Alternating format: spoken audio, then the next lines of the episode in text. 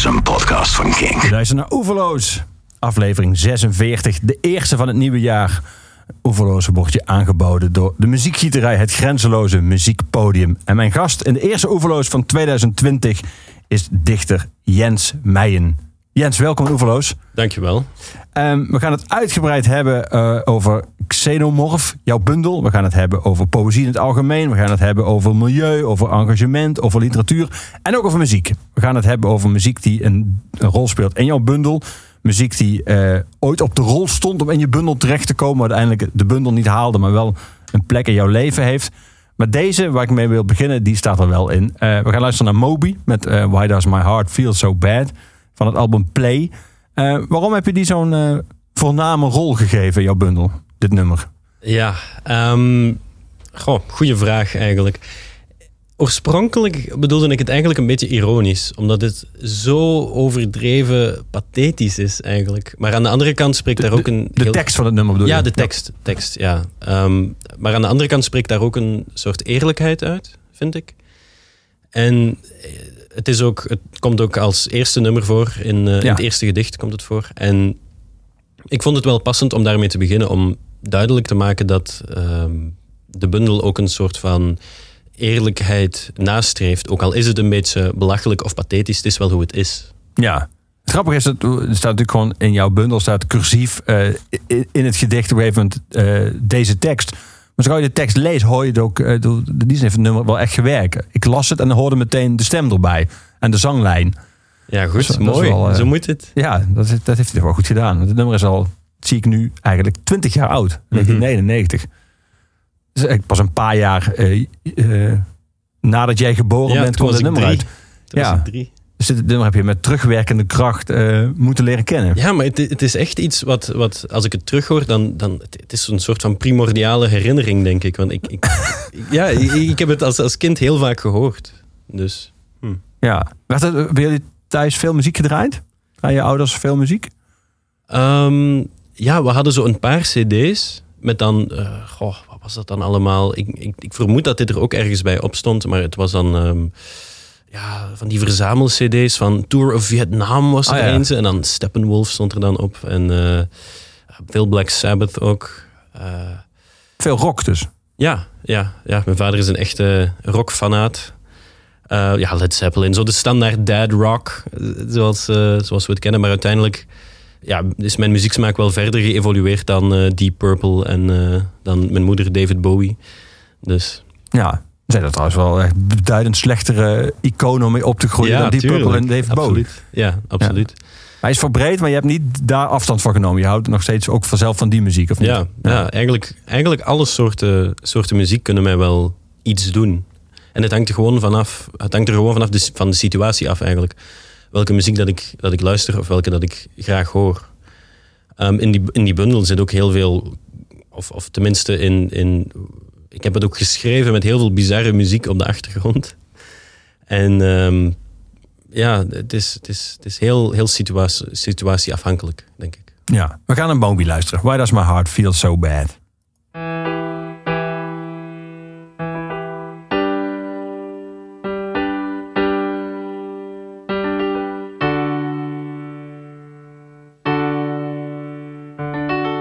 Why does my heart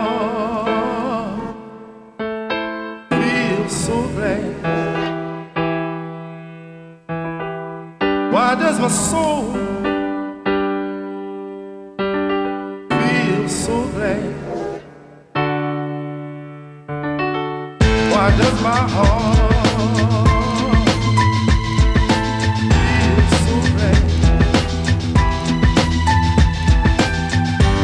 my soul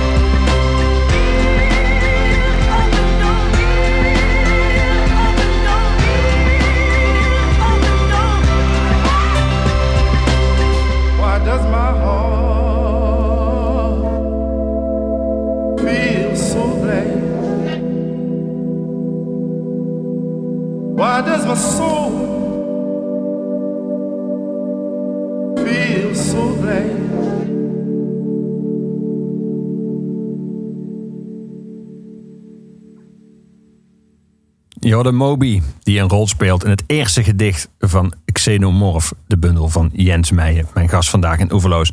Jens, laten we eens, ehm, dat woord even duiden. Xenomorph, ik ken het woord niet, maar het betekent eh, niet de gebruikelijke vorm, hebbend. Ja. Ehm, het is ook eh, de titel van het, het, is ook een gedicht met de titel, een titelgedicht eh, in, in de bundel.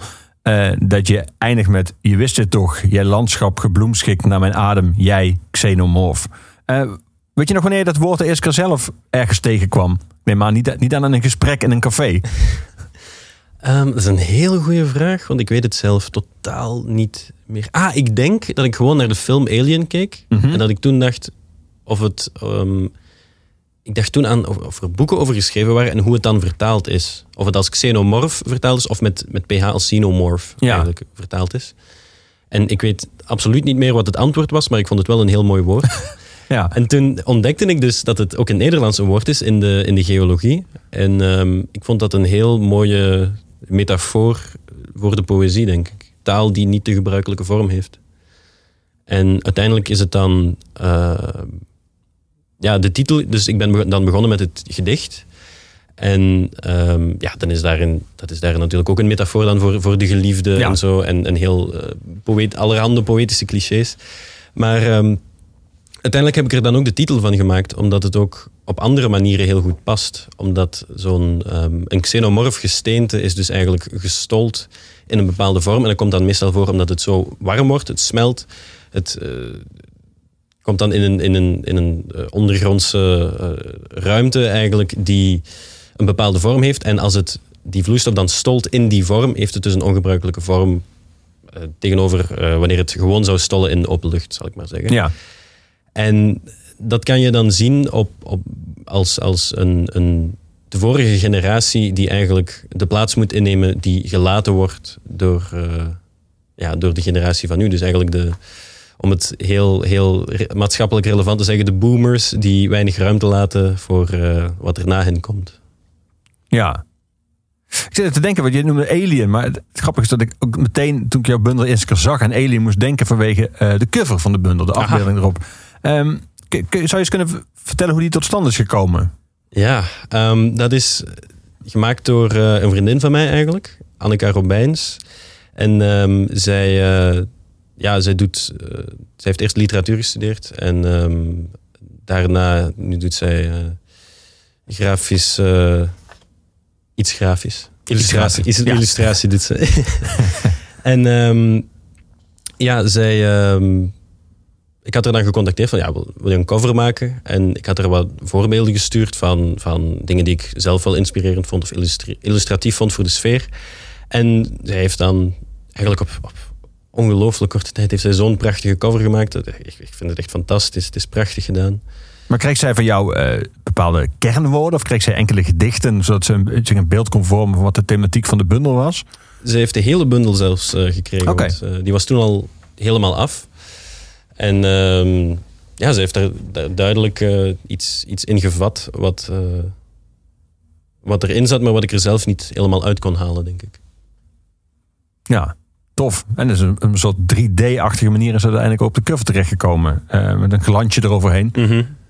Ja, ik vind, het, ik vind het ook echt prachtig gedaan toen dat ik het voor de eerste keer kreeg. Want ik kreeg het dan thuis met de post opgestuurd. En ik deed het open en het was echt, eh, was echt fantastisch. Ik heb het gewoon geknuffeld.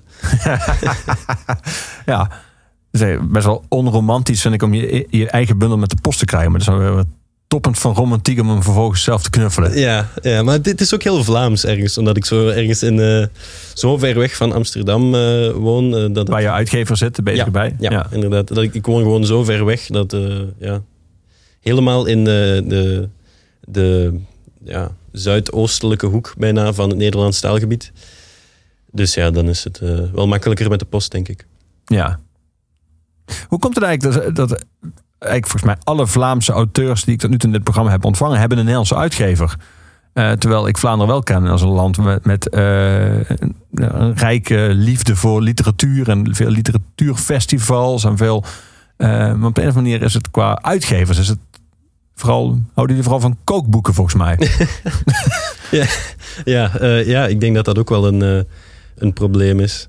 Dat er, ehm, ja, de Vlaming zelf, ik denk wel dat, zij van, dat, dat wij tussen aanhalingstekens van literatuur houden. Maar ehm, ja, er zijn wel Vlaamse uitgeverijen natuurlijk, maar ik denk dat veel mensen ook voor een, ja, een, soort van breder bereik willen gaan. Ik weet het, ik weet het niet. volledige taalgebied. Ja, het volledige taalgebied.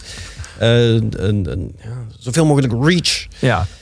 Ja, ik, ik denk dat het gewoon daarom is ook. En ja, voor mij is het ook gewoon allemaal toevallig gegaan hoor. Ik, ik kreeg... eh, ik, had, ik had een paar teksten gepubliceerd. En ehm, Ja, want je publiceerde al meer in literaire, enkele literaire tijdschriften. ja, ja, ik had dan in uh, Dietsewaran en Belfort gepubliceerd. eh, en ehm, op, op Hart Hoofd ook.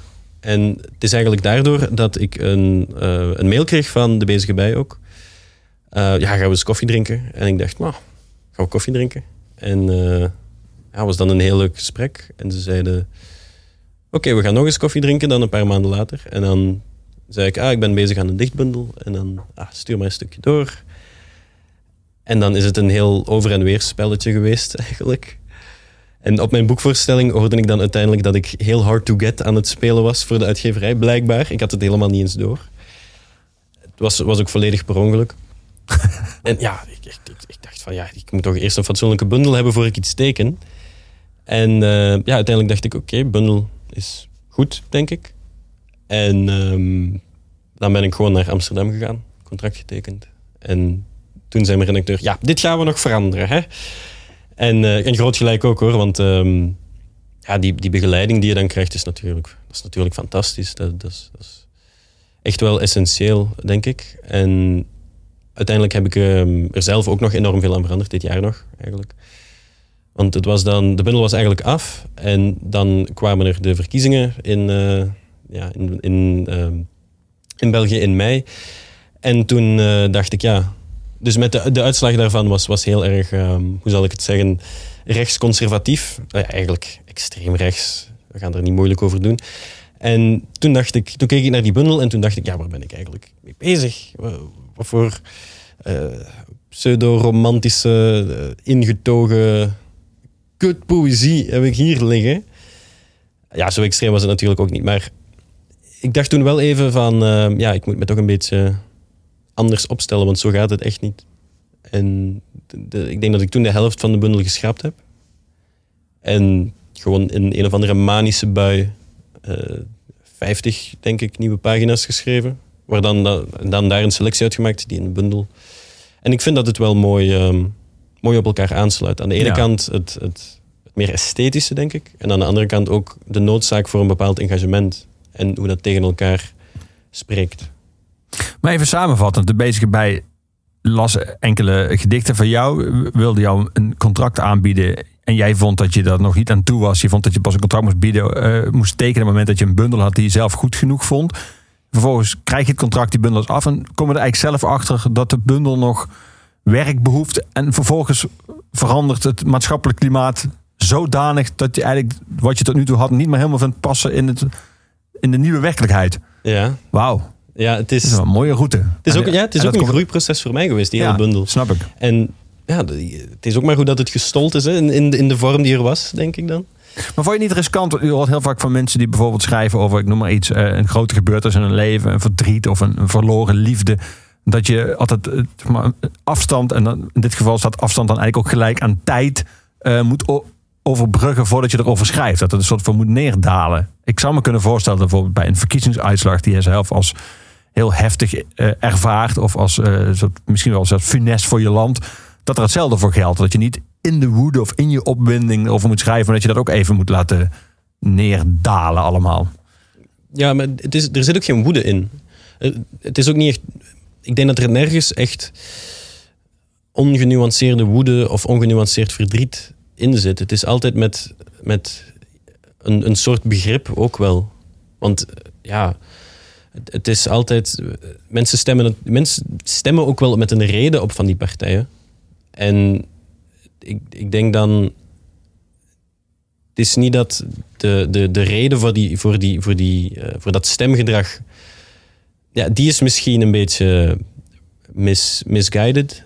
Maar uiteindelijk zijn hun emoties wel echt. Uiteindelijk is er wel echt angst en, en woede onder, onder eh, bepaalde delen van de bevolking. En niemand komt er ook maar een stap mee verder door die, door die emoties te miskennen. Je moet juist zeggen, ja, ik snap dat je je zo voelt.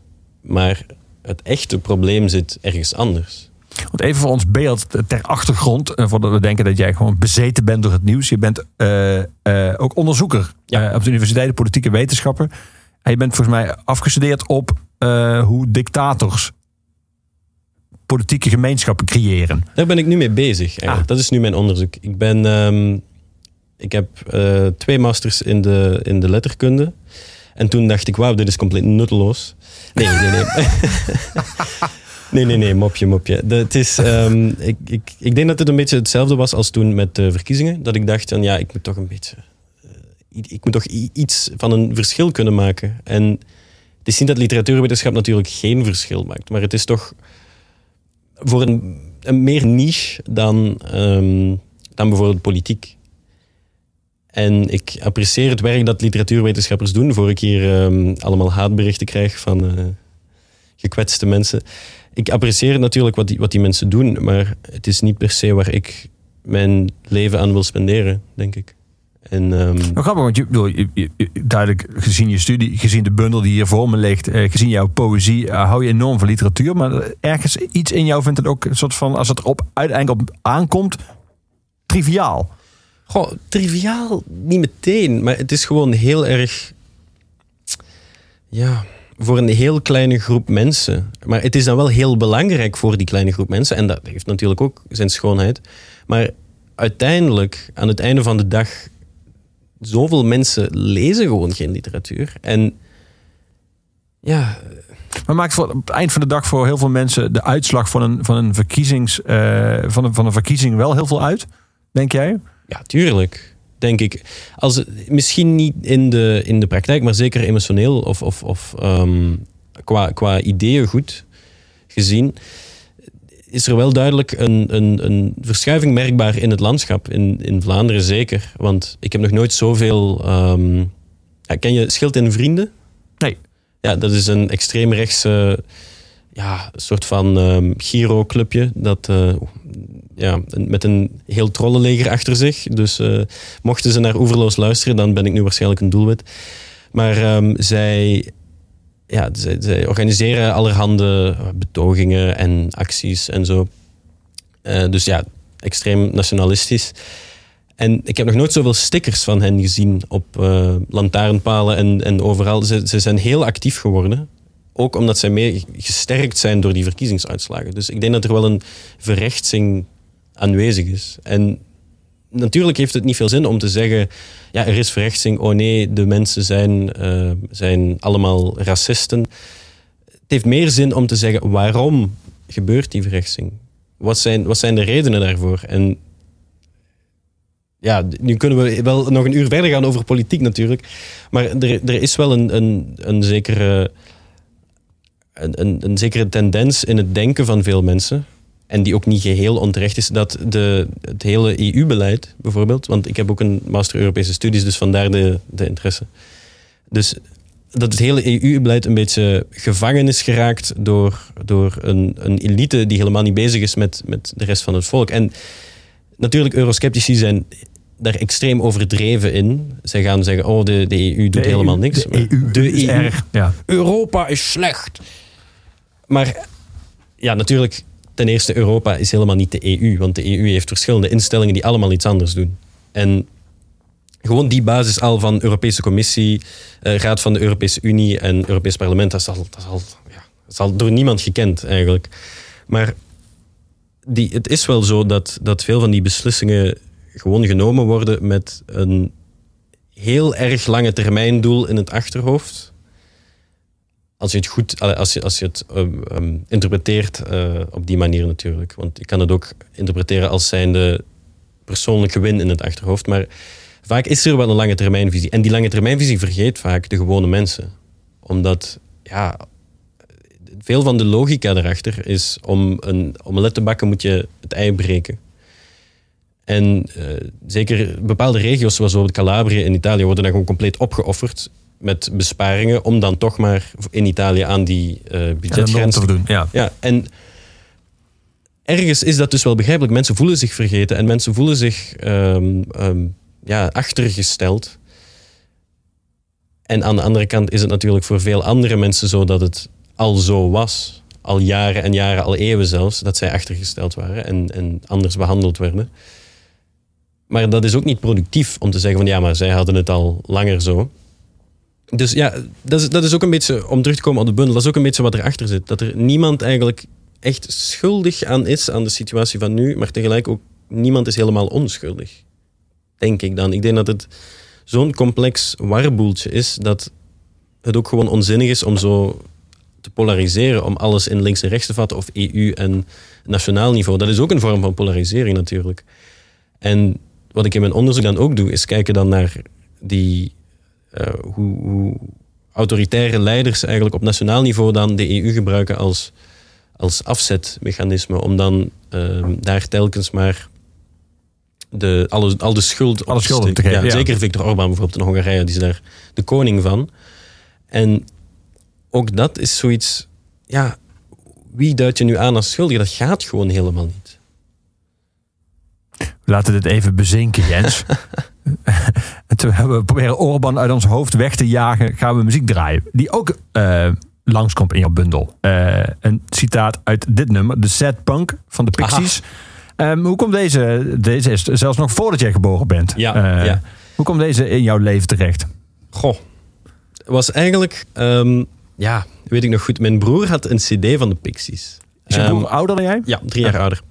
En maar ja, toen was ik zelf 12 jaar, geloof ik, zoiets. En dat was Trompe le Monde. En hij had dat heel luid staan. En ik was toen heel boos naar hem toe, want ik, ik moest toen studeren. Dus zat ik in het eerste middelbaar, geloof ik. Je ging echt in je broer vragen of de muziek wat zachter kon. Ja, ja, ja. Zo, zo ben ik dan ook weer. hè. Zo- Zo'n klein, klein eh, dwergje dat er aankomt. Nu, muziek moet stiller. En ehm, ja, toen, zei, toen had hij mij gezegd... Ja, zet die cd nu zelf eens op, want hè, dat is echt wel goed. En heb ik die cd opgezet. En toen was ik echt helemaal verknocht aan alles wat eh, de Pixies voortbrachten. En ehm, ja, toen ben ik gewoon naar alles van beginnen verslinden. En dit hoorde er ook bij. En, Ja. Volg je ze nog steeds, nu Kim Deal weg is? Of is ja, dat daarmee ik de- heb ze ook live gezien op, op deze eh, tour? Nee, op Werchter, een, Ah. een tijd geleden. En ehm, ja, dus het is wel een mooi moment, maar de, de magie is er natuurlijk een klein beetje af, omdat ze nu echt wel eh, oud en bestoft zijn. Maar ehm, die rauwe energie zit nog altijd wel in, in de band. Ja, we gaan naar ze luisteren. Van dat album dat iets zachter moest, omdat jij moest studeren.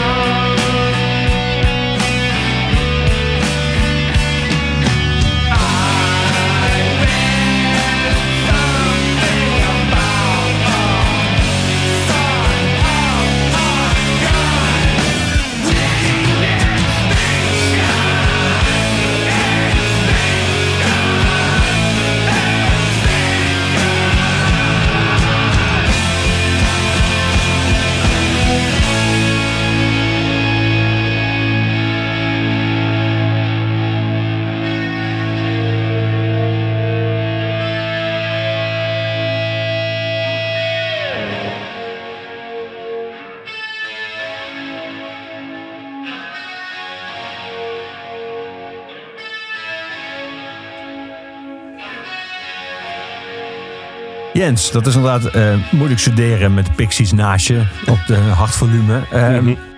al, in het, al in het openingsgedicht eh, van Xenomorph heb je het over, over plastic en milieu. Als, plastic als iets dat blijft. En woorden die verdwijnen. En dan kom je later helemaal op het eind van de bundel, in grondbeginsel, kom je er nog een keer op terug. Als je schrijft, dit moet beschreven blijven. Het lijkt een soort, ik weet niet of het angst is, of een soort, nou misschien wel angst, eh, dat, dat taal verandert. Dat taal schraler wordt, of dat woorden verdwijnen, of dat we niet meer een taalgevoeligheid hebben die we hadden. Ehm, zou, je, dat eens kunnen duiden? Ja, ik, ik, ik denk dat, ehm, dat het wel heel duidelijk is dat ons taalgevoel verandert. Dat is ook logisch, dat is ook goed, denk ik. Want eh, ja, de- de- als we nu nog spraken zoals we 200 jaar geleden spraken, eh, lijkt mij niet zo een een goed idee. Maar eh, nu, wat er nu gaan is, lijkt, lijkt mij wel een probleem, omdat er ehm, taal is ook heel, heel erg belangrijk als communicatiemiddel. En ik denk dat er heel weinig echt gesproken wordt eh, tegenwoordig en, en dat er heel weinig begrip is. En ja, dan kom ik weer terug op die politiek natuurlijk, dat er aan, aan beide kanten van het politiek spectrum gewoon te weinig gepraat wordt. En dat- je ziet ook heel veel discussies over woordbetekenissen, over welke woorden mag je wel gebruiken en welke niet. En natuurlijk, woorden zijn heel belangrijk, want ja, daarmee du- maak je bepaalde categorieën en bewust of onbewust ga je altijd wel anders denken over dingen als je ze anders noemt. En ja, dat, dat is dan ook weer deel van mijn onderzoek. Dus de manier waarop dat, dat woorden gebruikt worden en, en de betekenissen die daarachter schuilen. Want woorden zijn natuurlijk niet zomaar woorden, het zijn ook concepten in je hoofd die je oproept. Ja. En het is niet zo dat, dat ik het erg vind dat sms-taal of zoiets de, de, de, ons taalgevoel zou doen verschrompelen. Dat is dan ook heel... Het is ook ouderwets om het woord sms te gebruiken natuurlijk. Ah, ja, ja oké. Dat, dat is misschien heel Vlaams. een appje. Ehm, ja, dus dat, dat, dat eh, smartphonegebruik onze, onze taal zou aantasten. Dat, ja, dat taal is gewoon een reflectie van, van onze maatschappij, denk ik dan. Maar het probleem is als die reflectie... Ja, of tenminste hoe het voor mij overkomt, is dat, dat, dat taal een beetje verschaalt. Dat zorgt er ook voor dat we minder kunnen communiceren en zorgt er ook weer voor minder begrip en voor minder... Ja, voor een killere maatschappij, denk ik. Maar denk je dat je, je ziet bijvoorbeeld in sommige eh, activistische of progressieve kringen een neiging om maatschappelijke veranderingen eh, tot stand te brengen door taal te veranderen. Dat- bijna taal als een vehikel te gebruiken om een maatschappelijke, eh, maatschappelijke verandering tot stand te, eh, te brengen. Bijvoorbeeld het woord blank of wit. Ik weet niet of dat in Vlaanderen net zo'n enorm politieke discussie is als in Nederland. Maar als ik nu zou zeggen, wij zitten hier als twee blanke mannen samen in de studio, heeft dat voor sommige mensen een hele andere, eh, eh, heeft een heel ander gevoel werkt dat op dan als ik zou zeggen, wij zitten hier met als twee witte mannen in de studio. Mhm. Alleen, alleen het, het, het, het woordgebruik blank of wit heeft een soort politieke lading op zichzelf gekregen. Dat is maar één voorbeeld uit, uit hele vele, zeg maar. Ja, maar daarin is het natuurlijk wel te begrijpen, omdat blank ook smetteloos impliceert. En het, het, het impliceert dingen. Er zit veel achter. En in principe, het tegenovergestelde van zwart is wit. Dus dat is, eigenlijk een equivalenter woord. Dus ik, ik, als mensen daardoor minder zich, zich beter op hun plek voelen in onze maatschappij, dan denk ik, ja, waarom gebruiken we dat woord dan niet gewoon? Dat, voor mij is dat absoluut geen probleem om hun taalgebruik aan te passen. Maar ik denk dat ehm, veel mensen daar gewoon, eh, gewoon niet willen toegeven. En de reden daarachter, ja, het is vaak gewoon een kwestie van ik wil niet toegeven aan de zwarte mensen. Dat, dat is iets ook wat ik, eh, wat, wat in Vlaanderen ook wel heel erg leeft met bijvoorbeeld de Zwarte Pieten-beweging. Ja. ja, die kinderen geven echt geen ene eh Noem eens iets. Ja, om of dat nu een volledig zwart geschminkte, zwart geverfde persoon is of niet. Of dat er gewoon wat vlekken op staan. Die kinderen geven geen fucks. Echt. Die, die beseffen het zelfs niet. En mensen die dan zeggen, ja, als kind had ik helemaal niet door dat het om een zwarte persoon ging. Ja, dan is het zeker, dan laten we het dan zeker veranderen als, als voor de rest die die kinderen er niks om geven. En dan zeggen ze, oh, het is een kinderfeest, het is een kinderfeest. Ja, waarom, waarom maak je dan zo'n probleem van? Laat toch iedereen in hun, in hun eigen waarde, denk ik dan. was jij net als ik vooral eigenlijk bezig met de cadeaus De cadeaus voor, Sinter, voor Sinterklaas. Ja, als kind? Als, ah, als kind. Eh, ja, tuurlijk. Elk kind.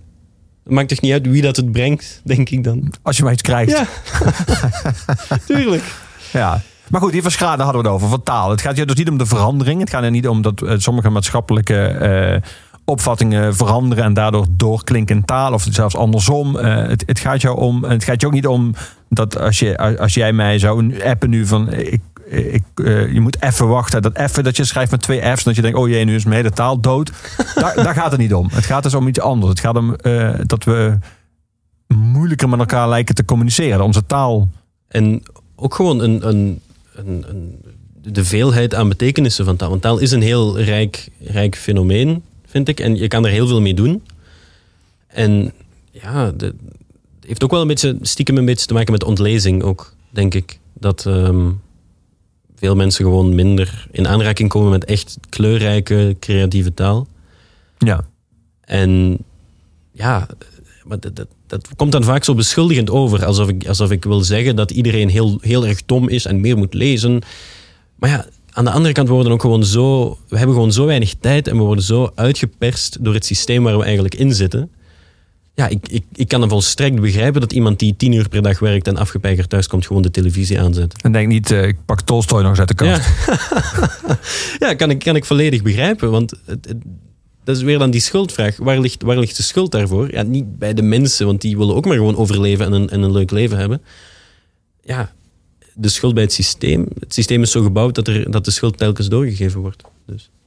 Merk je het zelf al? Want je houdt duidelijk van literatuur, maar je, schrijft ergens in je bundel. Soms lees ik op Wikipedia de verhaallijn van een volledige serie. The Wire, Breaking Bad, Game of Thrones. Om te weten wie er leeft en wie er sterft. Laat me de toekomst voorspellen. Sust de waarzegger in mij. Dat de rotlegger met de bandana van David Foster Wallace. Eh nu, noem, je ook to- toevallig, nou, waarschijnlijk niet toevallig, noem je drie van de. Nou, ik denk als je nog Soprano zou toevoegen en Six Feet Under heb je misschien wel de vijf best ontvangen series aller tijden. Ja. Eh, maar merk je zelf al dat je bijvoorbeeld eh, af en toe de verleiding om niet een boek open te slaan, maar een serie te binge-watchen, eh, dat die af en toe groot is? Of heb je dat zelf niet? Ehm, ja, Breaking Bad heb ik nu wel gezien, maar Game of Thrones heb ik nooit één aflevering van gezien. The Wire ook niks. Ik, ik, ik kijk echt heel weinig tv of series of iets dergelijks. Ehm, Maar vond je bijvoorbeeld Breaking Bad? Die heb je wel gezien Ja. dan. Ja. dat, zijn afleveringen van het laatste seizoen volgens mij die op IMDb, om even een- nerd, een, nerdy Ja. feitje geven, een 10.0 als gemiddelde scoring krijgen. Dat, die serie is natuurlijk fantastisch geschreven. Maar Kijk je daar dan ook naar vanwege een soort van literaire kwaliteit? Van, van, oh, literaire kwaliteit. Nu zijn we gearriveerd. Ja. nou, weet ik niet. Misschien vind je dat al eh potsierlijk om dat... Of zeg je nou, nou, het is een serie. Het is amusement. Het is geen literatuur. Breaking Bad is wel echt een eh, kwalitatief enorm goed. Het is, hangt er ook vanaf hoe, je, hoe, dat je daarmee engage, eh, hoe dat je daarmee in contact komt, denk ik. Want eh, je kan dat natuurlijk kijken als entertainment en gewoon binge-watchen. Maar je kan ook kijken naar de diepere thema's die erachter liggen. En ik denk dat literatuur veel vaker een manier van benaderen is dan echt een, een ding dat je in je handen houdt. Ik heb ehm, ooit eens heel lang geleden een, een, een, een gesprek gehad met, met een, een beginnend dichter. Ja, ik was toen zelf ook een beginnend dichter natuurlijk. Met een andere beginnende dichter. Ja, een andere, een mede een, een beginnende collega. En, die, en het ging dan over, we waren dan in een treinstation en zeiden dan, ja, eigenlijk als poëzie een manier van benaderen is, dan kan je ook dus die treinen benaderen als, of de, de, de, de treinschema's benaderen als een vorm van poëzie. En ja, ergens vond ik, het wel, vond ik dat wel grappig. En ik heb dat eigenlijk altijd onthouden, van alles kan ook poëzie zijn of literatuur zijn. Het hangt er gewoon vanaf hoe dat je het bekijkt. En ik denk dat dat met Breaking Bad net zo is, omdat ja, het thema van, van Walter White in als. Ja, het gaat eigenlijk ook voor een groot deel, of zo heb ik het toch geïnterpreteerd, over man zijn. En over die. die ja, die. Zeker voor Walter White dan, want ja, in, in, in, in landen met een werkende social. eh, nee, met een werkende ziekteverzekering is dat natuurlijk anders. Maar Walter Ja. White wordt dus ziek en hij moet zich eigenlijk kapot betalen aan, aan eh, eh, ziekteverzekering. En hij gaat daardoor dan metamfetamines, eh, crystal meth, koken.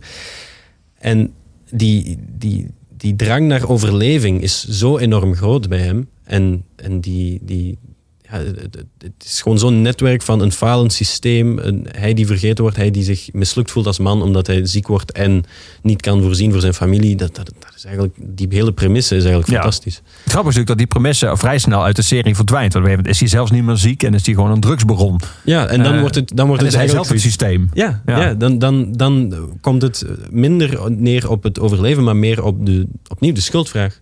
Van, hij is daar niet vrijwillig eigenlijk ingestapt, maar waar hij nu mee bezig is, is wel, ja, want uiteindelijk gaan ze dan met, met de kartels eh, in zee. En ja, dan, dan, wie is daar dan schuldig aan? Is dat dan ook het systeem? En ik gebruik hier de hele tijd het systeem, ik lijk net, net een hippie, maar, eh, maar uiteindelijk is het wel een systeem waar we in zitten. En het is juist door mensen die daar op die manier over praten weg te zetten als hippies, dat je het systeem beschermt. En dat je het in stand houdt. Ja. Terwijl je nog een eh, slok neemt van jouw eh, koffie van Kink, die nog sterker is dan de Crystal Meth van Walter White. Lekker. Gaan wij eh, naar het volgende nummer, dat ook terugkomt in jouw bundel. We gaan luisteren naar Spinvis met zijn prachtige Aan de oevers van de tijd. Ehm, waarom deze? Oh, ja. Ja, Spin, oh.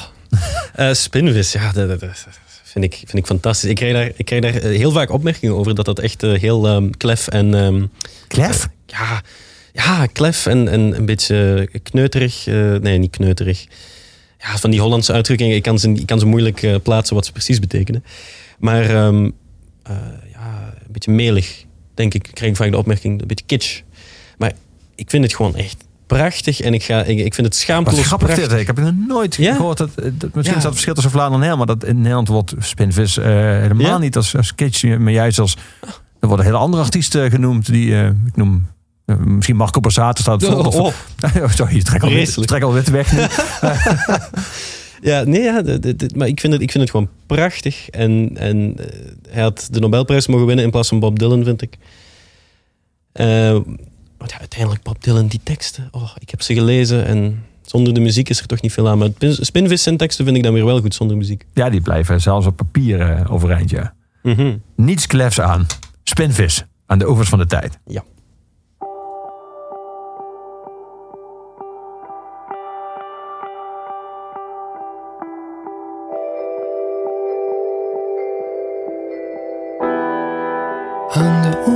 Oevers van de tijd.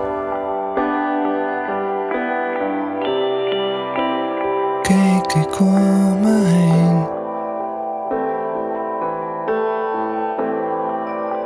Ik wachtte aan de kant. Aan de oevers van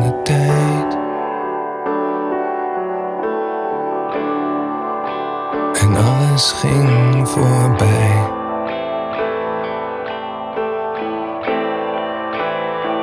Verloor zijn naam en spoelde aan. Aan de oevers van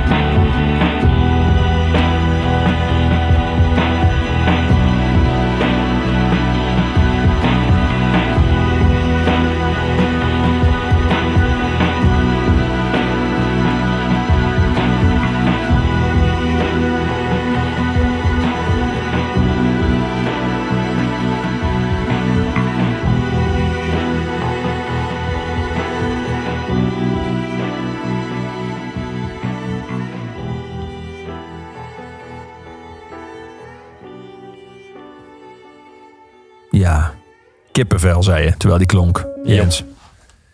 Uiteraard. Ja. Wil je er nog iets over zeggen?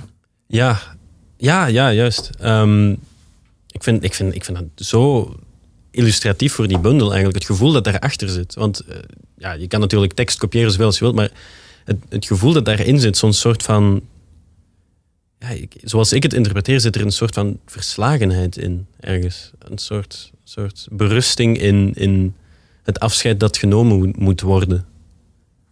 En ik denk dat ik daarom het zo'n zo'n treffend nummer vind, zeker ook ehm, in die, eh, die, die, die, die lines, die, die versregels die ik eruit heb gehaald eigenlijk. Ja, ik Ja. noem het al versregels, eh, omdat het spinvis is, omdat, het, omdat ik het eigenlijk wel echt poëzie vind. Ja. En dat, ik heb dat heel, heel, heel, heel, heel weinig met dat ik muziek ook echt kan lezen als poëzie, omdat ik vaak gewoon vind dat, er, dat, dat, dat het geen goede poëzie zou zijn als het poëzie was, maar bij spinvis eigenlijk wel. Ja.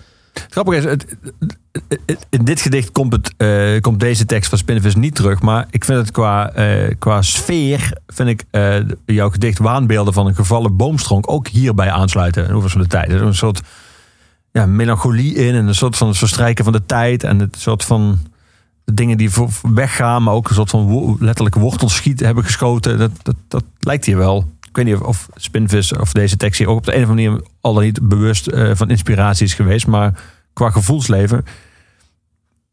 Pagina 29 staat Ja, ja. Ja, absoluut. Het is, het is ook een soort van heimwee naar, naar, ja, naar een tijd. En, en ja, ja een, niet echt nostalgie, denk ik, maar Wat, wat is voor jou het verschil? Omdat nostalgie is altijd een beetje naïef. En ik denk dat heimwee gewoon ook de erkenning is van Het is voorbij. het is voorbij. En, en ook dat, dat je zelf ook veranderd moet zijn. Dat staat ook in het gedicht. De verandering die betekent dat ik ook onherroepelijk veranderd moet zijn. En ik denk dat dat ook een beetje het gevoel is dat ik wilde vatten. Dat, Mhm. dat ik nu zelf ook iemand anders ben. En terugkeren naar die tijd gaat niet die ervaring terugbrengen, denk ik. Ja. En ja, dat dat is ook ergens heel schrijnend natuurlijk. Maar het heeft geen zin om daar, om daar eh, echt verdrietig om te zijn. Zoals ook voor mij uit, uit dat nummer spreekt. Dat, ja, nostalgie, maar ja, het, is, het, het heeft geen zin om daar nostalgisch over te zijn, want het is nu anders. Ja. Ik zit even door te denken wat je zei over nostalgie. Dat nostalgie ook iets naïefs heeft. Ehm, is, is daarmee die term nostalgie voor jou ook, heeft, heeft ook iets negatiefs of niet? Dat het,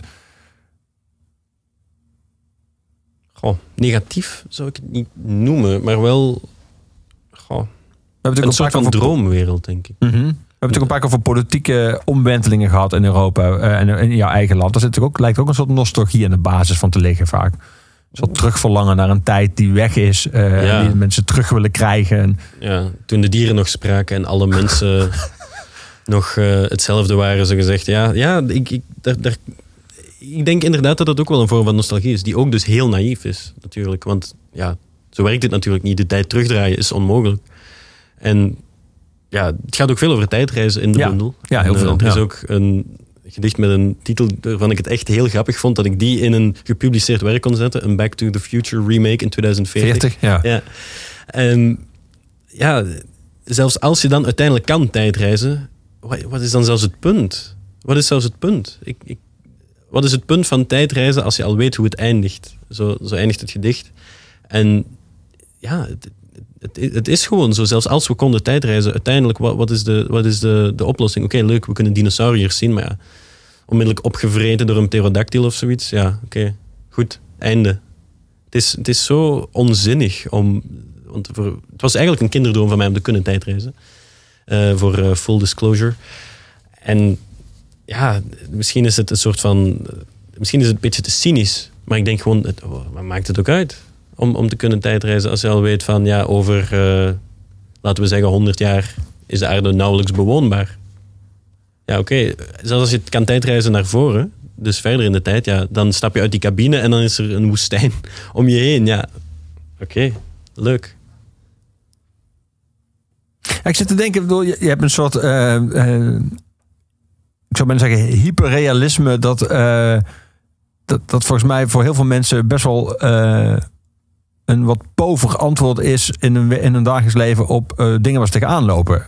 Als je zegt bijvoorbeeld no- nostalgie, het onzinnig. wat feitelijk natuurlijk waar is. Maar heel veel emoties die wij ervaren zijn natuurlijk feitelijk. Als iemand liefdesverdriet heeft of rouwt om iemand die- die hem of haar ontvallen is. Is het antwoord, ja, maar ja, hij is dan helemaal dood. Is feitelijk juist. Maar is Ja, het natuurlijk- kan niet meer terug. Is niet, nee, maar is niet echt een bevredigend antwoord, Nee, zeg nee, maar. natuurlijk niet. Nee, nee, Heel, nee. heel veel van onze emoties hebben natuurlijk op zichzelf niet, niet een functie in de zin van dat ze tot iets leiden, behalve de emotie zelf. Maar ja, Nee, het is ook heel menselijk juist Ja. om, om zo te leven. Want ik, ik ben zelf ook vaak heel nostalgisch. En ik weet ook dat het heel naïef is. Ik, ik, ik kan ook mensen missen natuurlijk. En ja, ik wil gewoon enkel aanduiden dat, kijk, dit is hoe wij ons gedragen. Dit is zo'n beetje zoals iemand die, een soort van alien die van buitenaf kijkt naar de mensen en zegt van, wat zijn jullie toch voor rare wezens? Jezus Christus. Niet dat een, Je- niet dat een alien Jezus zou kennen, maar... hè. Het is, het is gewoon iets waar ik, waar ik, wat mij altijd is opgevallen, hoe vreemd mensen eigenlijk zijn zonder het zelf te beseffen. Ja. Gewoon als soort, niet, niet als persoon, want personen zijn nog vreemder natuurlijk, maar als soort zijn mensen echt bizarre wezens. En het is, het is een beetje, ik vind het dan altijd een beetje arrogant van, van de menselijke soort om te denken dat wat wij doen allemaal maar normaal is.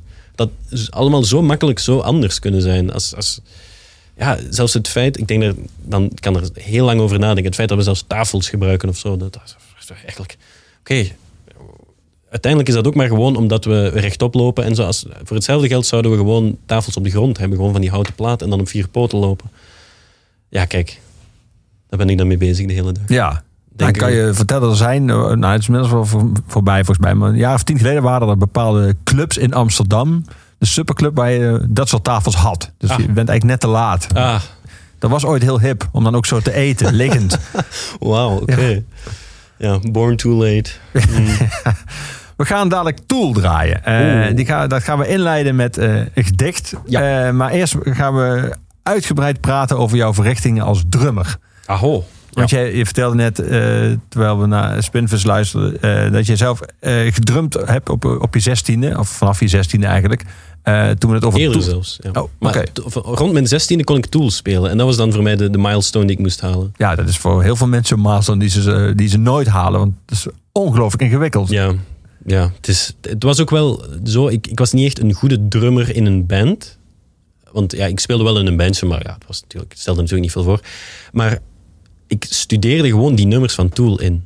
En die kon ik dan wel juist spelen. Maar dan, ja, En veel bands heb je daar niet zoveel aan. Nee, als je dat redt met Ja. eerst. inderdaad, Tool, eh, Rush heb ik ook veel gespeeld. Ja, Neil Peart. ja. Dan heb je wel twee van de meest technische drummers ter wereld. Maar ook wel bands waarvan je het vermoeden hebt dat zeg maar, de band zich rond de drummer heeft geformeerd. Zeg ja, maar, dat was niet meteen mijn, mijn gedachte. Zo narcistisch eh, eh, was, ik, was ik niet, denk, denk ik. En ik hoop dat ik dat nu ook niet ben. Daar kwam nog eh, iets achteraan. Ik weet niet wat dat was. Ja, Ja, ehm, maar ik denk ehm, drummers, ja. drummers. Ja. Ik denk drummers. Ehm, ja, dat, dat, was gewoon iets waar ik, waar ik mij op kon toeleggen en waar ik mij, eh, wat, ik, wat ik leuk vond om gewoon steeds opnieuw hetzelfde te oefenen. En ik, ik, vond, het wel, ik vond het wel aangenaam om in plaats van de hele tijd, eh, weet ik veel, Green Day te spelen of Nirvana of zo. Ja, heb ik na vijf keer ook wel gehad, denk ik dan. Dat zou je nu nog kunnen. Als je nu achter een Tool. drumkit gaat zitten en je zou het nummer van Tool, eh, lijkt me... Parabola denk ik wel nog. Maar voor de rest, nope. Nou, En ehm, ik kon ook een groot deel van eh 2112 van Rush. Maar eh, ook lang, lang geleden. ja, dat zijn moeilijke nummers om met eh, enige roest nog te spelen. Ja. Inderdaad. Ja, ik heb er nu ook nauwelijks nog tijd voor om, om echt veel te drummen natuurlijk. Maar het is, ik denk dat het wel geholpen heeft in de poëzie.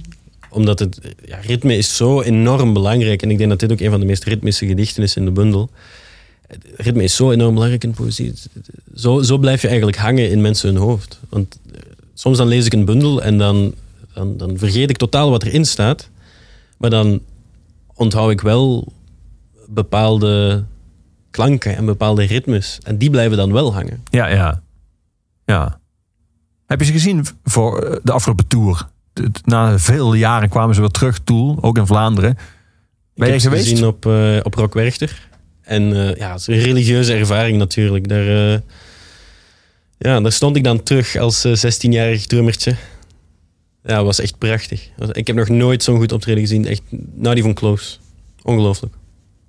We gaan dadelijk een nummer draaien waar ze mee begonnen tijdens die tour. Het titelnummer van Anima. Een, ja, ik denk toch wel misschien wel hun grootste meesterwerk, 1996. Maar we gaan eerst luisteren naar jou, naar een Ja. gedicht dat eh er mede door beïnvloed is. Eh, het gedicht heet eh Zoute Landen Overdaad. En het is ook inderdaad heel, heel overdadig. Ehm, ja, ik ga er voor de rest niet te veel uitleg aan geven. Weef de wind tot het oude strandhuis. Tot de wereld wrakhout als groen wrakhout soepel spoelt mijn lichaam aan. Zie ik mezelf daar ontkiemen uit eendekroos, een alcohol, een steenkool, een mijnwerkerszoon ontgonnen in open ruimte. Geboren onder water, ontdekker van Atlantis en gekieuwd wezen, pompeus wezen, schendbaar wezen. Ooit dronk ik chloor, hele akkers vol, hele panorama's van droog wiegend gras, hele koorgezangen vol, heel Griekenland vol, heel de kikkervijver vol. Een hele kransslagader lotusbloemchloor dronk ik ooit. Gevlochten karmijnrood kristal, meanderende tigrisdader, Eufraatwater. Geboren op een strand waar de lucht ophoudt. Waar de software stopt met genereren. Een lucht slokt zeewater, roept naar de duinen, kaatst mijn ogen terug op de duinen, echoot iets, een onaf woord in een buitenaardse taal op de duinen, verwarmt de dijen van de duinen. Let op de leegte tussen mijn ogen. Zie je? Zie je? Dit klinkt helemaal niet doordacht. Dit hele gebeuren van zee, de lucht die slokt. Is dit automatisch? Een reeks stroomstoten in mijn hersenen? Is dit vrije wil? Is dit overdaad, dwaasheid, een gebrek aan beheersing? De wind waait achterwaarts, pluimt mij, trekt golven, terug de zee in, trekt de spelende kinderen terug de zee in, trekt de badhanddoeken en parasols terug de zee in. Moeten wij niet alarm slaan, vluchten zonder vooruit te komen? Ik hoor in de verte, one more time before I go. Is dit een normale toestand? Moet ik ook zorgeloos zijn? Als ik me genoeg concentreer, draait het stuurloze zich om.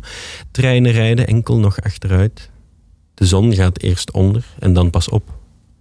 Elke planeet, elke ster, elk elektron keert om. Kijk, we zijn erin geslaagd. Het universum krimpt. Expansiedrift op negatief. Krimpkapitaal, exterminator, annexatie, x-rays vanuit de gloeiende aarde maken alle schedels zichtbaar. Jezelf in trance brengen heeft ernstige gevolgen. Bestaan er nu al geesten van mezelf? Tijgers zijn het, of krabben met lange poten. Het strand verdrinkt de mensen hier. Zonneslag, dit vlakke land. Zonneslag, dit compromis aan de rand van zon en zee. Verkoop me tweedehands medicatie, zonnebader, zonneklopper, sporadisch met de enkels in de zee gaan staan. Verkoop me water, verkoop me schaarste radio's, kinderactiviteiten. Verkoop me bomen om dood te knuffelen, konijnen die eieren leggen. Verkoop me een boeket schreeuwende stemmen. Alle kraters van de maan.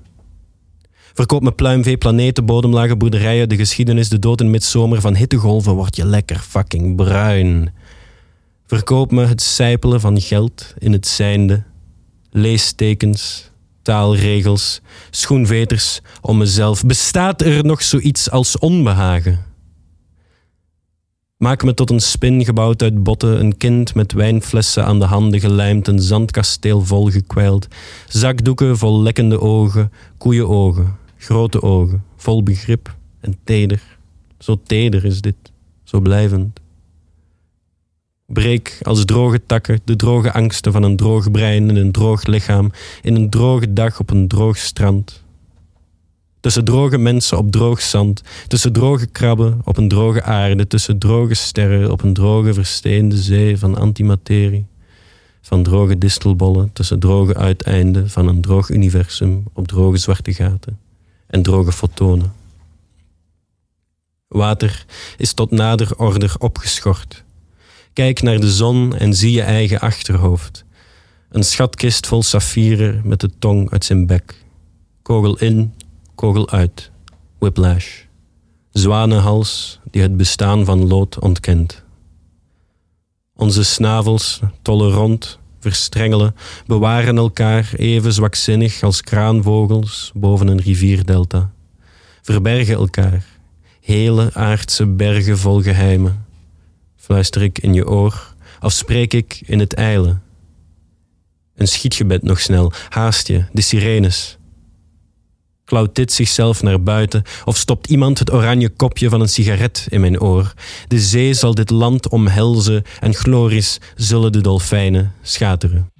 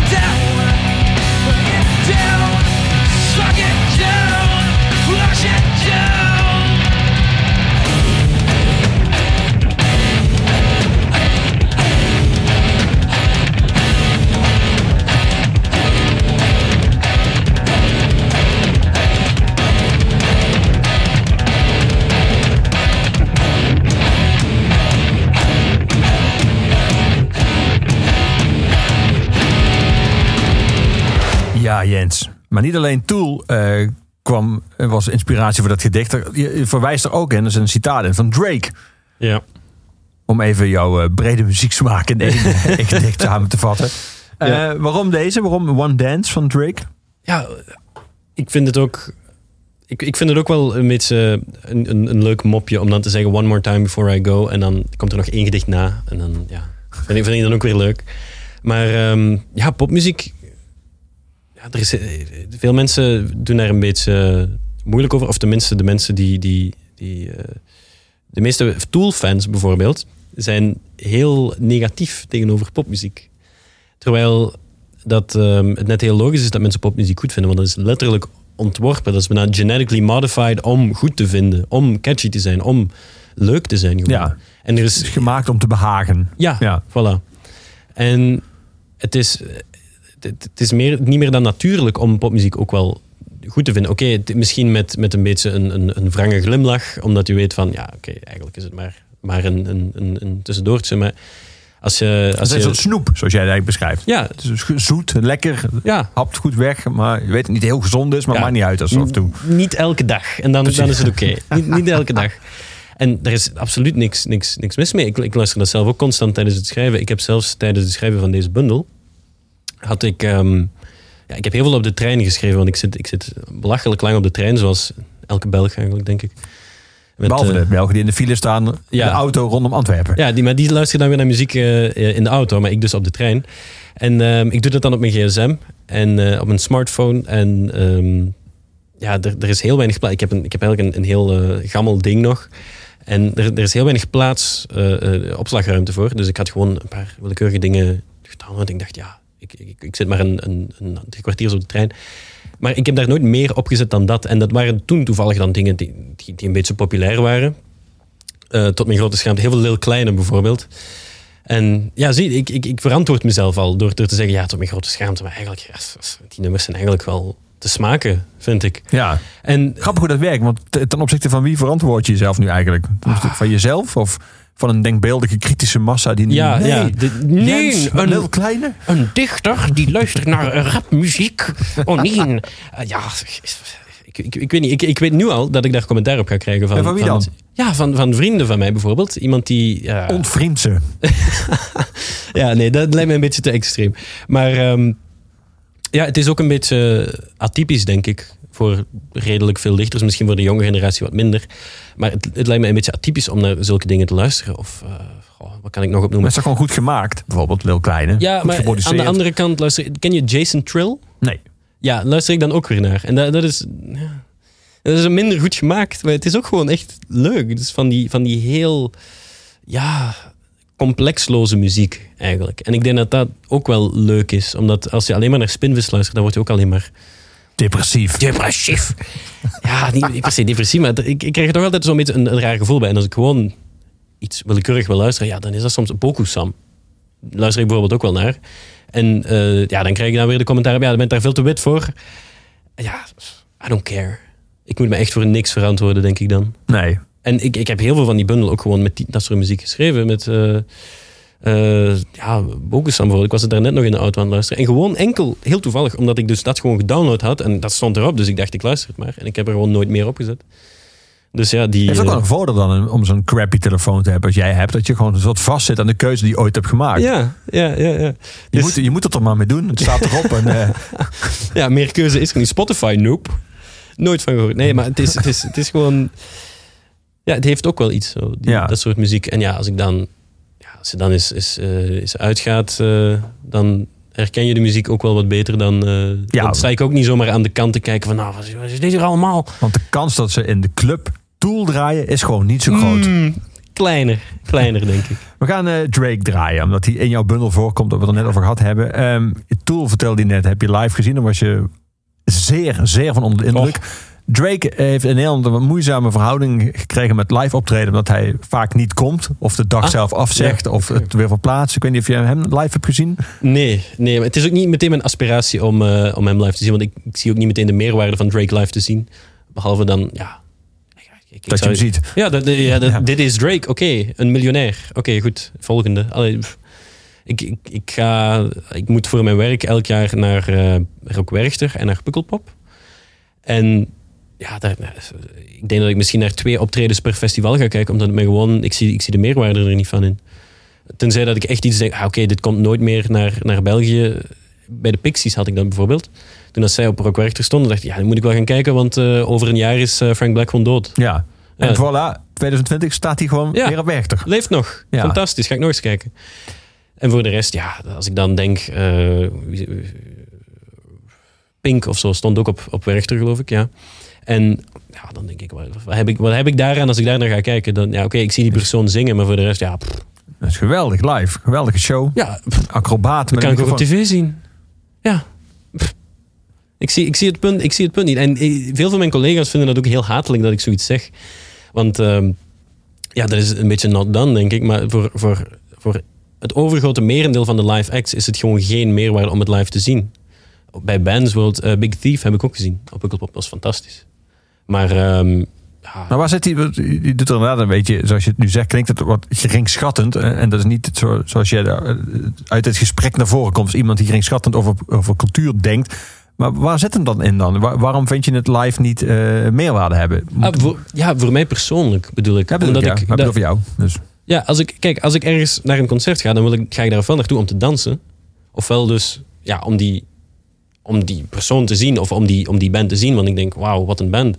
Maar iets tussenin, waarbij dat je dan eigenlijk gewoon op elkaar gepakt staat. En gewoon in een wij staat. En je staat er dan te kijken naar Pink, hoe dat zij vijf salto's doet. En eh, van alle vuur en eh, strippers dan op het podium komen. Ja, dan denk ik ook, wat is daar het punt van? Allee, ik vind het fijn dat mensen daarvan kunnen genieten. En zij kunnen daar dan wel, zij denken dan wel, ja, hè, wat, wat, wat een vrouw die wilde ik al lang zien. Maar voor mij persoonlijk is dat dan, ja, oké. Nee. Dat is niet mijn smaak, denk Nee. ik dan. En iedereen mag gerust zijn eigen smaak hebben, tuurlijk. Ehm, en ik laat gewoon iedereen daar vrij in. En ik ga, mij, ik ga daar niet bij staan, zodat die andere mensen lekker kunnen dansen en ruimte genoeg hebben. En dan hou ik mij daar gewoon weg van. Ja, Jij maakt ruimte voor de mensen die willen dansen. zo, zo galant ben ik dan. We gaan Drake draaien. Jij gaat, het is ongelooflijk. Je bent de eerste gast ooit in Oeverloos die erin slaagt om twee volledige mokken van de King Coffee naar binnen te krijgen. Jawel, jawel, vind ik geweldig. Het is een heel aparte smaak, alsof je ehm de beschimmelde filter hebt gebruikt en dan de zand er doorheen hebt laten lopen. Je kent het recept, merk ik. We gaan naar Drake luisteren. One Dance.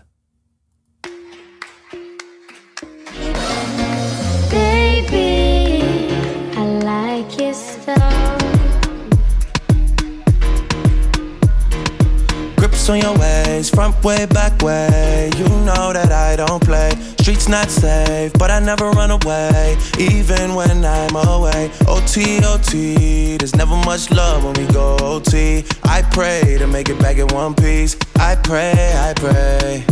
That's why I need a one dance. Got a Hennessy in my hand. One more time before I go. Higher powers taking a hold on me.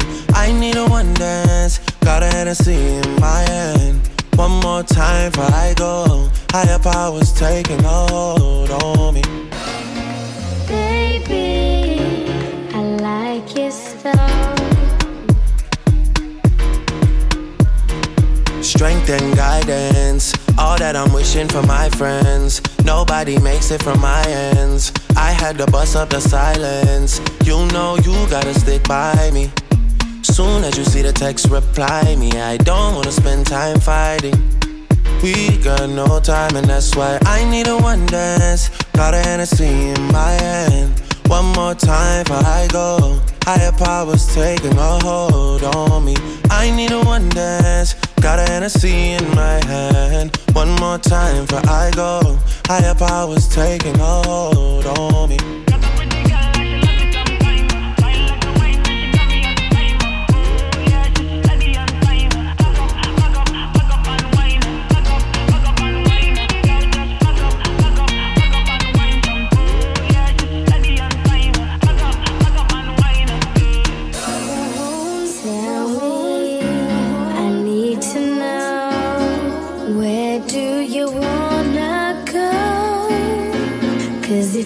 down, I'll take it slow, make you lose control.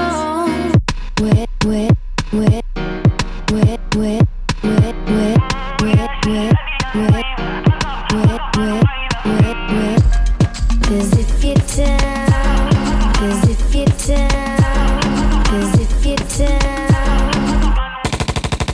I need a one dance, got a Hennessy in my hand more time before I go. Higher powers taking a hold on me. I need a one dance, got a Hennessy in my hand. One more time before I go. Higher powers taking a hold on me.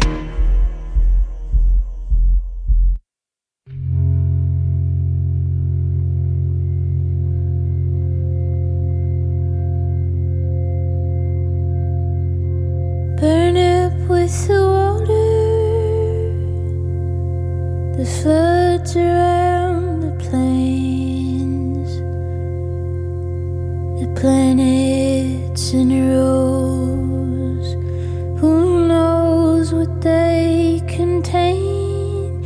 And my brain is like an orchestra playing.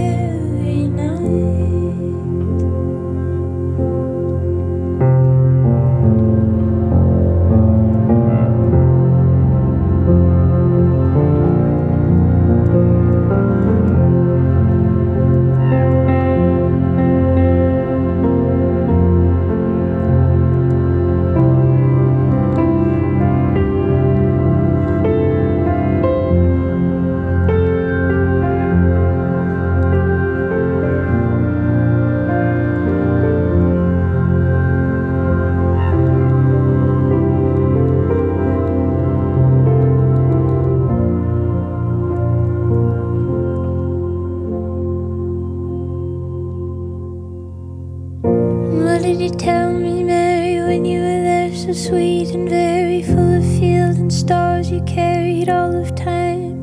Oh, in heavens, when you looked at me, your eyes were like machinery, your hands were making artifacts in the corner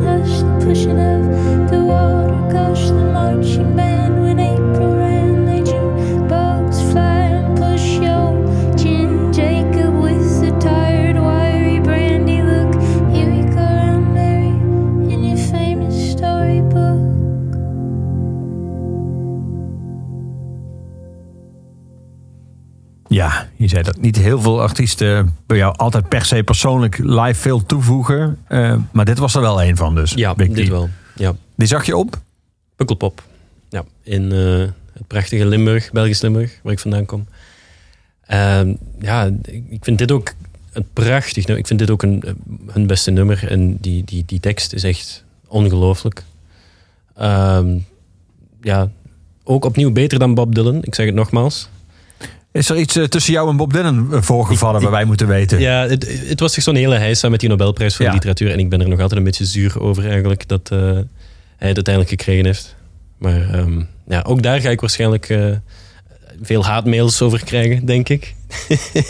Je was natuurlijk van twee. Je hebt mensen die vinden Bob Dylan op zichzelf gewoon niet zo goed. Maar er waren ook mensen die vonden dat eh, popmuziek eh, gewoon eh, niet een prijs voor literatuur moet krijgen. Omdat popmuziek geen literatuur is. Oh, nee, nee, nee, daar gaat het niet om. Daar gaat het niet Het om. Ik gaat vind echt- Bob het gaat Dylan jou- gewoon echt niet Het goed. gaat jou echt puur om Bob Dylan. Dan vind ik Lou Reed beter Het is heel persoonlijk Ja, eigenlijk. het is echt een persoonlijke vete tegen Bob Dylan dat hij maar naar mijn huis komt. En, nee, ik, ik, ik vind het gewoon echt niks. Ik, ik, ik vind het zo cliché, zo ongeïnspireerd, talig, eh, zwak. Eh, tegenover andere artiesten bedoel ik. Hè. Bijvoorbeeld als ik, als ik dat nu vergelijk met die, die, die tekst alleen al. Want het ging... Van de- Big Thief zojuist. ja, van Big Thief, ja. Dus de, de, de verantwoording van de jury was ook dat, het, dat, het, hè, dat de teksten heel, eh, heel ik denk, betoverend of zoiets waren. Maar begrijp ik niet. Misschien, misschien als je een 60-jarige witte man bent, ja dan. Maar voor mij doet dat dus absoluut niks. Echt niks. Nee, is het generatiegebonden, denk je? Goh, ik denk, ik denk van wel, omdat ik... Ik Heb denk je dat veel alle, discussies met je vader hierover bijvoorbeeld, of niet? Of is dat ook geen... Het is meer een rocker, zei je. Ja, nee, de, de, de- niet per se. Maar het is gewoon. Ik denk dat, dat, dat veel van, die, van dergelijke muziek pretendeert dan over een soort gemeenschappelijke struggle te gaan of zo. Eh, die iets, of, of tenminste thema's die voor iedereen geldig zijn. Maar ik denk wat we ook de laatste jaren zien met, met ja, een soort veranderend cultuurlandschap, is dat die struggle waarvan we dachten dat iedereen die meemaakt, is eigenlijk heel specifiek aan een bepaalde bevolkingsgroep. Aan, aan ja, eigenlijk eh, witte mensen van middelbare leeftijd die in een economie zijn opgegroeid die eigenlijk wel eh, enorm voordelig was tegenover wat we nu meemaken. Want als je nu die, die, die thema's van die muziek vergelijkt die, die nu gemaakt wordt, die is, die is eigenlijk vaak heel anders. Die, die, die, is, die is heel... eh, de storm eens voor als Jay-Z de Nobelprijs voor literatuur zou hebben gewonnen, of Beyoncé. Dat was denk ik nog groter geweest dan nu Dylan hem gewonnen heeft.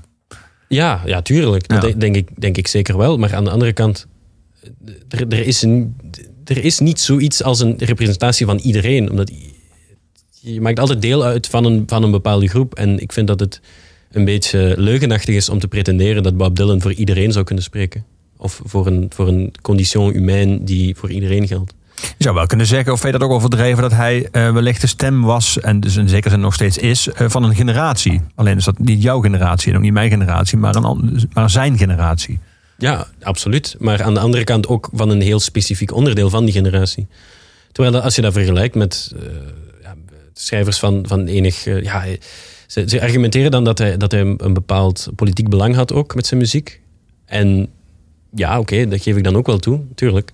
Maar er zijn andere en betere opties, denk ik. Ik zeg niet dat hij het helemaal niet verdient, maar ik denk dat er gewoon andere mensen beter waren. En ik denk dat het ook gewoon een promo-stunt was. Volgens mij zeg je wel degelijk dat hij het helemaal niet verdient.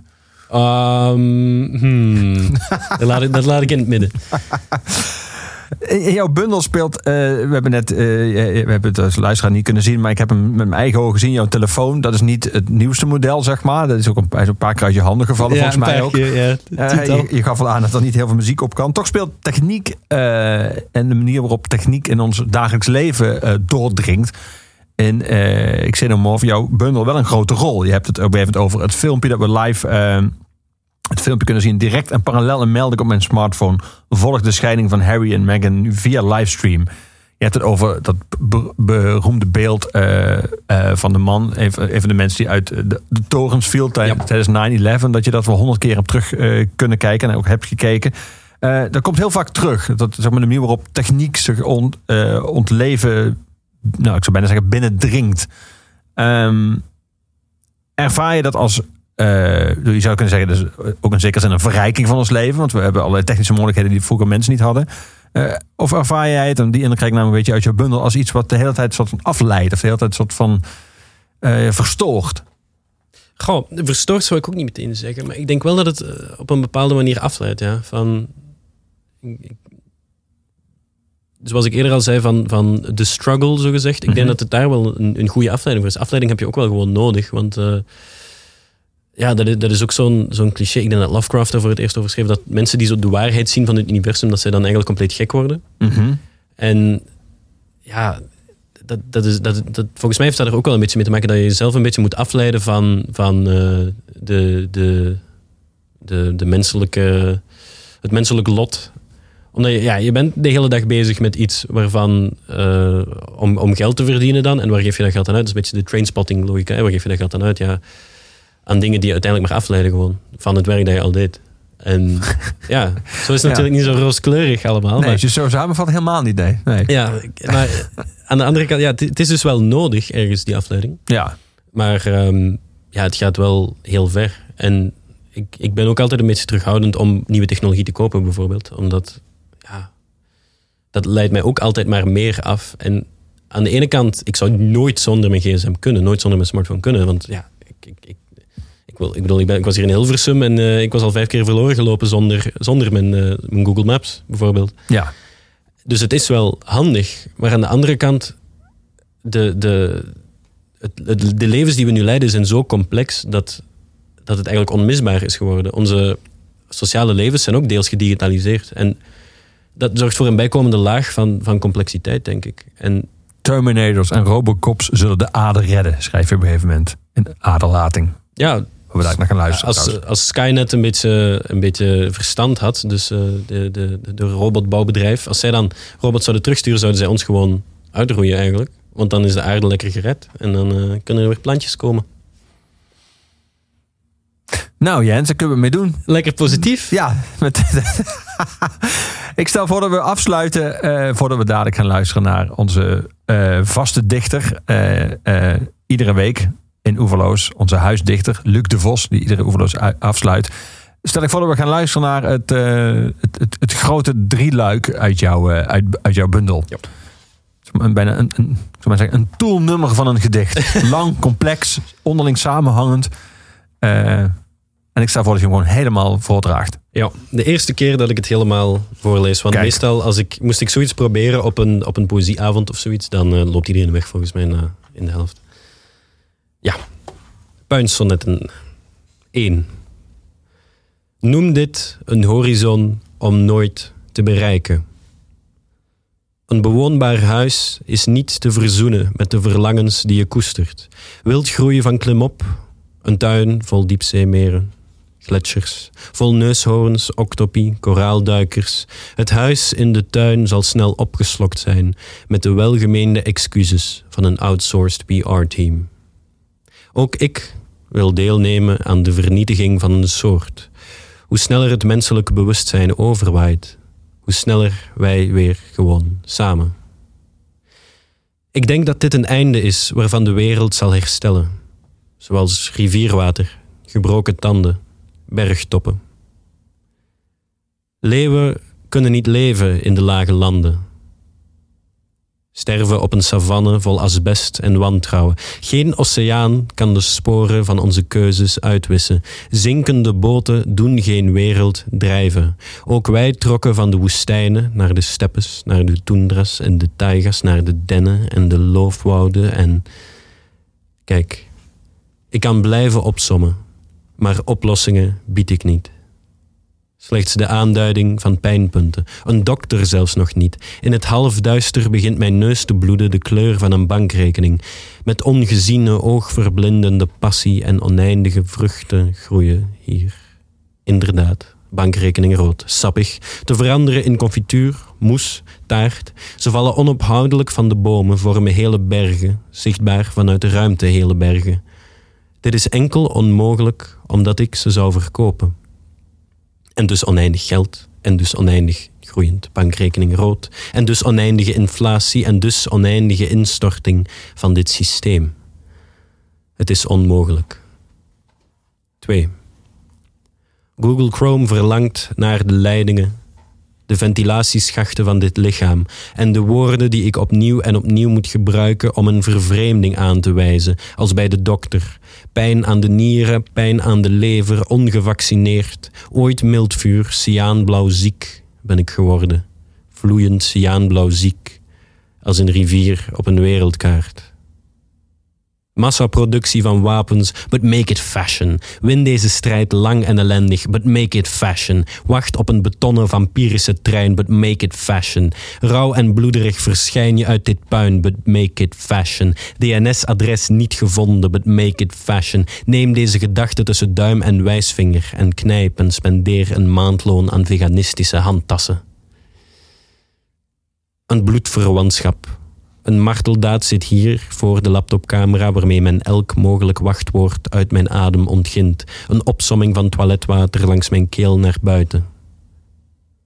Politieke uitschakeling kan enkel gebeuren bij personen van belang. Ik ben niet van belang. Nauwelijks een lichaam. Nauwelijks een kletternest sprokkelhout van ziektes die in alle schakeringen uit mijn huid steken. Kristallen groeien uit mijn buik. Misschien al een motief voor politieke uitschakeling. Een grondstof ben ik voor veganistische handtassen, avondjurken, galajurken, baljurken, polkadotjurken, riemen en ritsen als zwarte drop, gelakte schoenen, alles met gespjes ook, alles met gespjes ook, alles met gespjes. 3. Ik volg je spoor aan de hand van de wifi-verbindingen, waar je steeds maar inlogt. Voetstappen, kiezels in een vijver die twijfelt om te rimpelen. Steeds maar inlogt en een glazige kans, een uitgelezen boek op een vensterbank. Ook zonlicht is een vorm van straling die de hersenen aanvreten kan. Steeds maar inlogt en het weefsel van je nek en de metabolische berekeningen om balans in je bloedbaan te bewaren. Daar maak ik onweer van. Durf ik bliksem te boetseren. We kunnen enkel proberen benodigde cijfers uit de geologische onderlaag van deze leemgrond schrapen, documenten indienen tot aanvraag van een opstand en de cijfers steeds maar weer tot wolken weven, voor op de fiets, onderweg, om dicht tegen je aan te houden. Steeds maar inlogt en. De weersvoorspelling van regen bereikt ons niet, reikt nauwelijks tot onze tenen. Elektrisch is de lucht maar gelukkig ook zorgt de expansie van een loofboombeleid door de bevoegden voor de optie van vierkante decimeters aan schaduw. Vruchtgebruik, appels, kersen, leunen tegen geurige stammen, steeds maar documenten indient en steeds maar inlogt en... Ik droom soms dat ik verdwaal in een mierennest en iemand klopt op de deur. Zware bastonen zijn het en splinters doorpriemen mijn rug van het leunen tegen de knoestige boomstammen. Ongedierte scharrelt over mijn voetzolen, zet voorzichtig de kaken in mijn hiel, verschuift en draait mijn ingewanden, zodat ook ik het woord onweer kan spellen met dit innige binnenvlees. Zwellen volgt van de blazen, de onweerswolken, schaduwpercentage verhoogt zich, weersvoorspelling legt haar fictionaliteit af als een gewaad en spechten kruipen uit de holtes, timmeren ongevormd tegen deze bevoegde bomen, ruiken ook de zoete geuren, de alcoholische suikers van bier, die steeds maar inloggen en adem in de oren. Geef mij je wachtwoorden in bewaring aan deze wormelende lappenpop tegen deze boom. Geef mij de scherven van je diepste ziel en laat me ze herschikken, voorzichtig en onbezonnen, tot onweer. Je luisterde naar Puinsonetten uit Xenomorph van Jens Meijen. De wereldpremieur van het hele gedicht. Ja. Dankjewel Jens dat jij was in Oeverloos. Dat is heel graag gedaan. Heel fijn. Oeverloos eh, werd je aangeboden door de muziekgieterij. Het grenzeloze poppodium. En het laatste woord, zoals gezegd, is aan Luc de Vos. Hier is Gorky ter afsluiting van deze Oeverloos met Iedereen plukt de dag.